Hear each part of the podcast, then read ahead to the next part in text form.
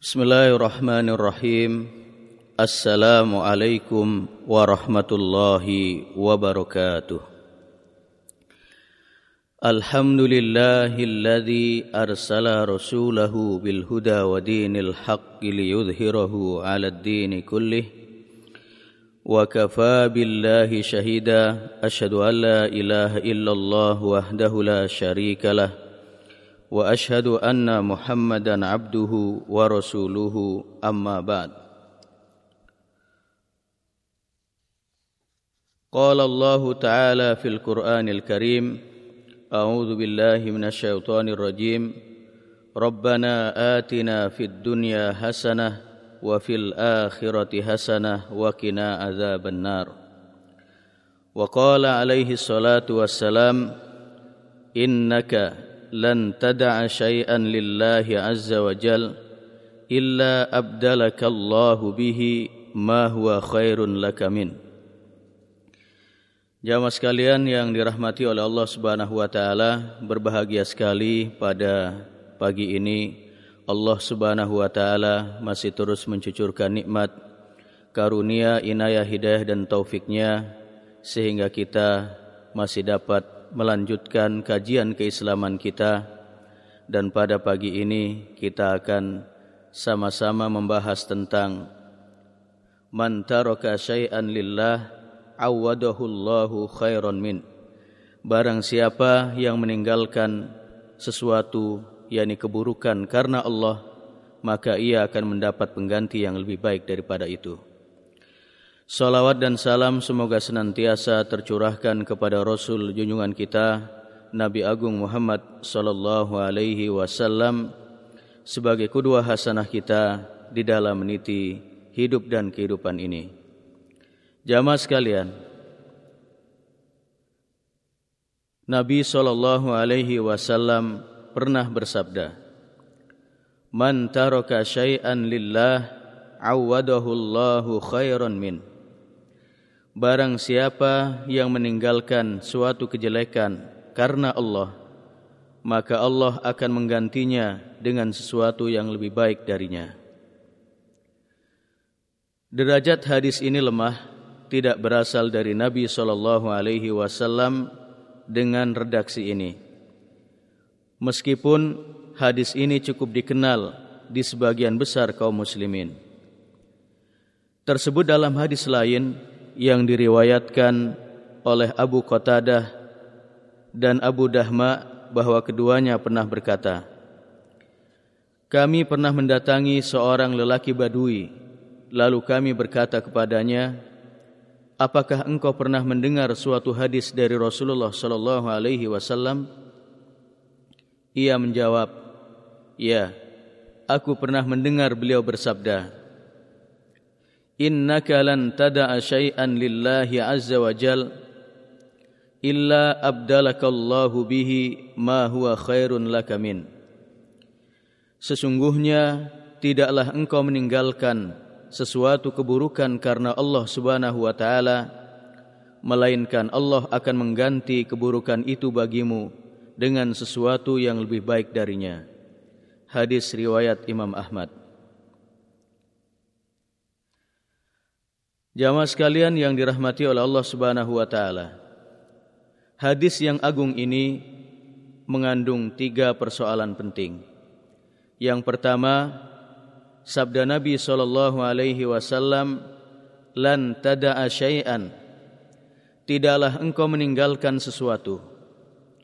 Lafaz ini bersifat umum yang meliputi segala sesuatu yang ditinggalkan oleh manusia dengan niat karena Allah dan bukan karena niat yang lainnya. Kedua, sabda Nabi sallallahu alaihi wasallam, "Lillahi azza wa jal," yakni karena Allah Subhanahu wa taala. Kalimat ini menerangkan bahwa meninggalkan sesuatu tersebut harus dibarengi dengan niat semata-mata karena mencari keridhaan Allah Subhanahu wa taala, bukan karena takut kepada penguasa, malu kepada seseorang, atau tidak berdaya melakukannya, atau sebab-sebab yang lainnya. Oleh karena itu, orang yang meninggalkan perbuatan dosa seperti zina misalnya, karena dia tidak memiliki kemampuan, maka tidak termasuk dalam hadis ini.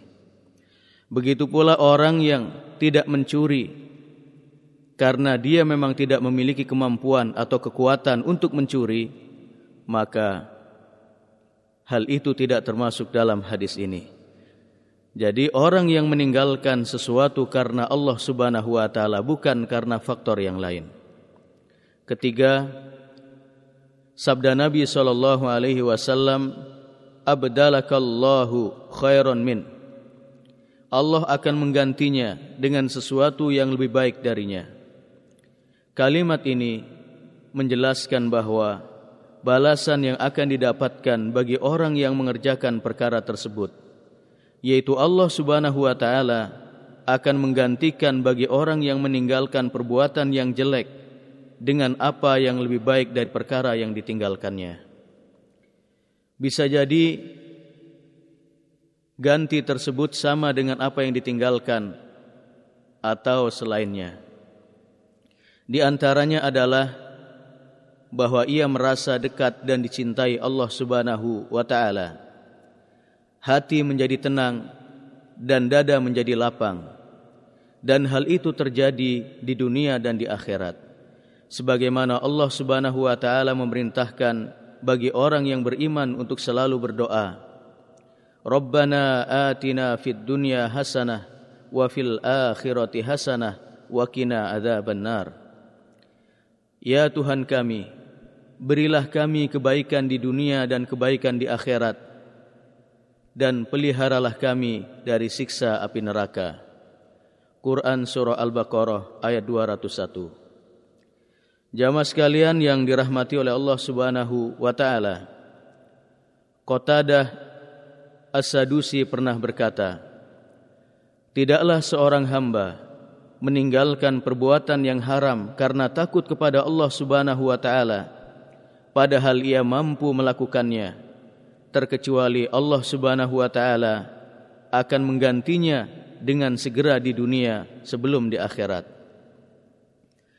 Abu Hurairah radhiyallahu an meriwayatkan bahwa Nabi sallallahu alaihi wasallam pernah bersabda yang meriwayatkan dari Rabb-nya bahwa dia berfirman, "Idza arada 'abdi an ya'mala sayyi'atan fala taktubuha 'alaihi hatta ya'malaha. Fa in 'amilaha faktubuha bimithliha wa in tarakaha min ajli faktubuha lahu hasanah. Wa idza arada an ya'mala hasanatan falam ya'malha faktubu lahu hasanah. Fa in 'amilaha faktubuha lahu bi asyri amsalha ila 700." Apabila hambaku ingin melakukan keburukan, maka janganlah kalian menulisnya sebagai satu dosa atas dirinya, sehingga dia mengerjakan keburukan tersebut. Dan jika dia mengerjakannya, maka tulislah baginya satu keburukan. Dan jika dia meninggalkan keburukan tersebut semata-mata karena aku, maka tulislah baginya satu kebaikan.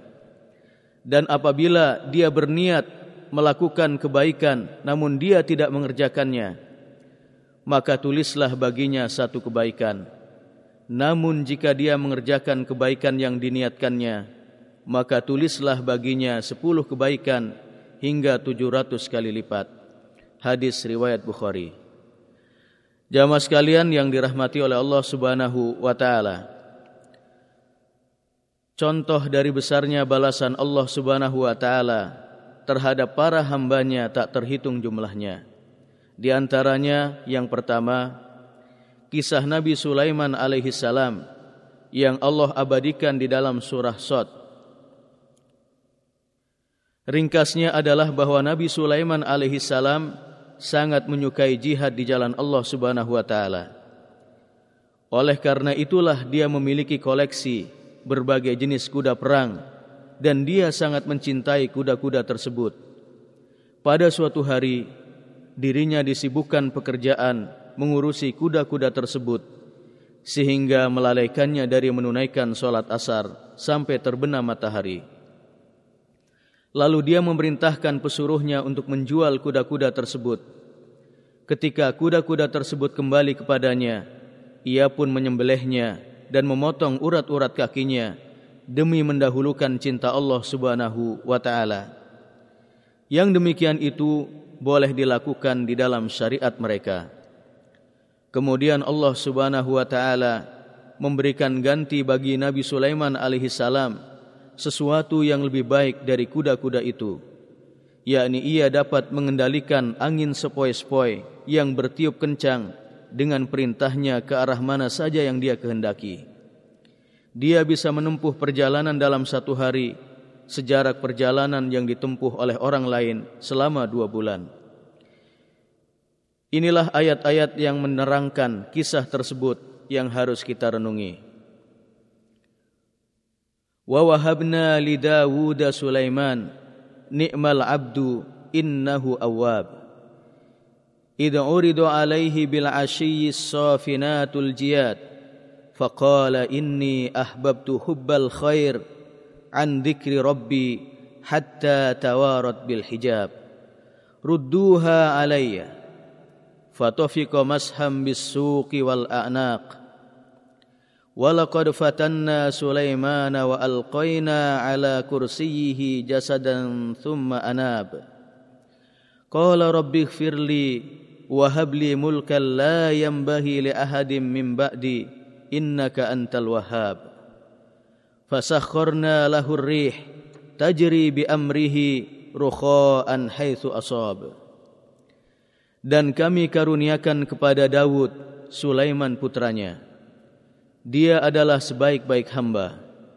Sesungguhnya dia amat taat kepada Tuhannya. Ingatlah, ketika dipertunjukkan kepadanya kuda-kuda yang tenang di waktu berhenti dan cepat waktu berlari pada waktu sore. Maka ia berkata, sesungguhnya aku menyukai kesenangan terhadap barang yang baik, yaitu kuda, sehingga aku lalai mengingat Tuhanku sampai kuda itu hilang dari pandangan. Bawalah kuda-kuda itu kembali kepadaku. Lalu ia potong kaki dan leher kuda itu. Dan sesungguhnya kami telah menguji Sulaiman dan kami jadikan dia tergeletak di atas kursinya sebagai tubuh yang lemah karena sakit. Kemudian ia bertaubat. Ia berkata, ya Tuhanku, ampunilah aku dan anugerahkanlah kepadaku kerajaan yang tidak dimiliki oleh seorang jua pun sesudahku. Sesungguhnya Engkaulah yang Maha Pemberi. Kemudian kami tundukkan kepadanya angin yang berhembus dengan baik menurut kemana saja yang dikehendakinya. Quran Surah Shad ayat 30-36. Contoh kedua adalah Nabi SAW dan para sahabatnya hijrah ke Madinah, meninggalkan kampung halaman dan harta mereka di Mekah karena Allah Subhanahu wa taala. Maka Allah Subhanahu wa taala menggantinya dengan menjadikan mereka berkuasa di dunia dan pemimpin di muka bumi. Dan Allah Subhanahu wa taala membukakan kemenangan bagi mereka dengan menaklukkan kekuasaan Persia dan kekaisaran Romawi. Demikian pula Allah Subhanahu wa taala menundukkan bagi mereka para penguasa dan raja. Selain itu, mereka masih menyisakan harapan di akhirat kelak berupa pahala yang Allah janjikan kepada mereka. Adab-adab mereka tunjukkan adalah dengan mensyukuri nikmat dan tidak kufur terhadapnya, berendah hati dan tidak takabur, menghukumi perkara dengan adil bijaksana di antara sesama manusia. Allah Subhanahu wa taala menggambarkan dalam firman-Nya, wa'adallahu alladhina amanu minkum wa 'amilus shalihat la yastakhlifannahum fil ardi kama istakhlafal ladhina min qablihim وَلَا يُمَكِّنَنَّ لَهُمْ دِينَهُمُ الَّذِي ارْتَضَى لَهُمْ وَلَا يُبَدِّلَنَّهُمْ مِنْ بَعْدِ خَوْفِهِمْ أَمْنًا يعبدونني لا يشركون بي شيئا ومن كفر بعد ذلك فأولئك هم الفاسقون. Dan Allah telah berjanji kepada orang-orang yang beriman di antara kamu dan mengerjakan amal-amal yang soleh, bahwa Dia sungguh-sungguh akan menjadikan mereka berkuasa di muka bumi, sebagaimana Dia telah menjadikan orang-orang sebelum mereka berkuasa. Dan sungguh Dia akan meneguhkan bagi mereka agama yang telah diridhoinya untuk mereka. Dan Dia benar-benar akan menukar keadaan mereka sesudah mereka dalam ketakutan menjadi aman sentausa. Mereka tetap menyembahku dengan tiada mempersekutukan sesuatu apapun dengan aku. Dan barang siapa yang tetap kafir sesudah janji itu, maka mereka itulah orang-orang yang fasik. Quran Surah An-Nur ayat 55. Jamaah sekalian yang dirahmati oleh Allah Subhanahu wa Ta'ala, salah satu kisah yang penting untuk kita renungi adalah kisah seorang sahabat yang bernama Suhaib bin Sinan Ar-Rumi. Salah seorang sahabat dari kalangan muhajirin yang hijrah dari Mekah ke Madinah, sebagaimana dituturkan oleh Ikrimah radhiyallahu an. Sewaktu Suhaib berangkat hijrah, maka dia diikuti oleh penduduk Mekah. Lalu dia mengeluarkan tempat anak panahnya, lalu mengambil 40 anak panah, lalu ia berkata, "Kalian tidak dapat mendekat kepadaku, sehingga aku menancapkan setiap anak panah di tubuh setiap orang dari kalian. Kemudian aku akan mengambil pedang, maka sungguh kalian tahu bahwa aku adalah seorang pemanah yang jitu. Ketahuilah telah aku tinggalkan 2 orang budak wanita untuk kalian." Maka turunlah firman Allah Subhanahu wa Ta'ala kepada Nabi sallallahu alaihi wasallam, "Wa minan nasi man yashri nafsahu ibtigha'a mardatillah wallahu raufum bil ibad." Dan di antara manusia ada orang yang mengorbankan dirinya karena mencari keridhaan Allah, dan Allah Maha Penyantun kepada hamba-hambanya. Quran Surah Al-Baqarah ayat 207. Sewaktu Suhaib sampai di Madinah, Nabi SAW bersabda kepadanya, "Wahai Abu Yahya, sungguh perniagaan yang menguntungkan." Lalu beliau membacakan ayat tersebut. Hadis ini diriwayatkan oleh Hakim dalam Mustadrakul Hakim. Jamaah sekalian yang dirahmati oleh Allah Subhanahu wa Ta'ala, riwayat ini menjelaskan bahwa Suhaib Ar-Rumi radhiyallahu an meninggalkan harta yang selama ini dikumpulkan di Mekah. Dia tinggalkan dan diberikan kepada penduduk Mekah dengan syarat dia dibiarkan berangkat ke Madinah dengan aman dan selamat. Maka wajarlah Rasulullah sallallahu alaihi wasallam mendoakan keberkahan bagi perniagaan yang dilakukan oleh Suhaib, yakni perniagaan dengan Allah Subhanahu wa Ta'ala, karena meninggalkan harta bendanya yang selama ini dikumpulkan di Mekah demi meraih ridha Allah Subhanahu wa Ta'ala. Jamaah sekalian yang dirahmati oleh Allah Subhanahu wa Ta'ala, contoh yang ketiga adalah kisah Nabi Yusuf alaihi salam, di mana ia pernah menghadapi cobaan yang paling menggiurkan, maka dia pun berlindung kepada Allah Subhanahu wa Ta'ala, lalu Allah pun melindunginya dan meninggalkan semua godaan tersebut karena Allah Subhanahu wa Ta'ala semata.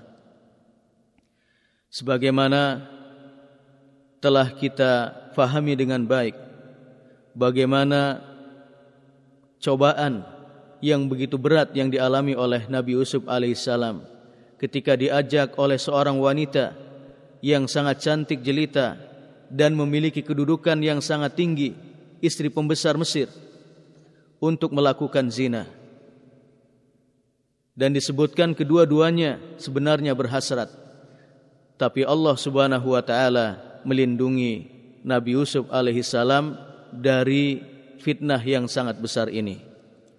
Karena Nabi Yusuf alaihissalam memohon perlindungan kepada Allah subhanahu wa ta'ala.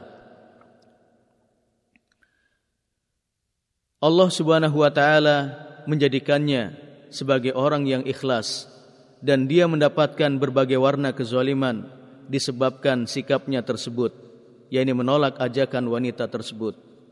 Dan dia lebih memilih penjara daripada apa yang mereka serukan terhadapnya. Nabi Yusuf bersabar dan memilih apa yang ada di sisi Allah subhanahu wa ta'ala.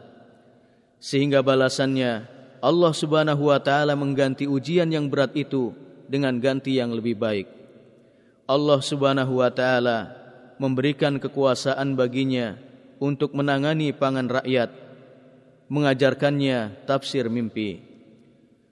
Maha tinggi Allah subhanahu wa ta'ala sebagai zat yang maha pemberi karunia, dan karunianya adalah sebaik-baiknya pemberian.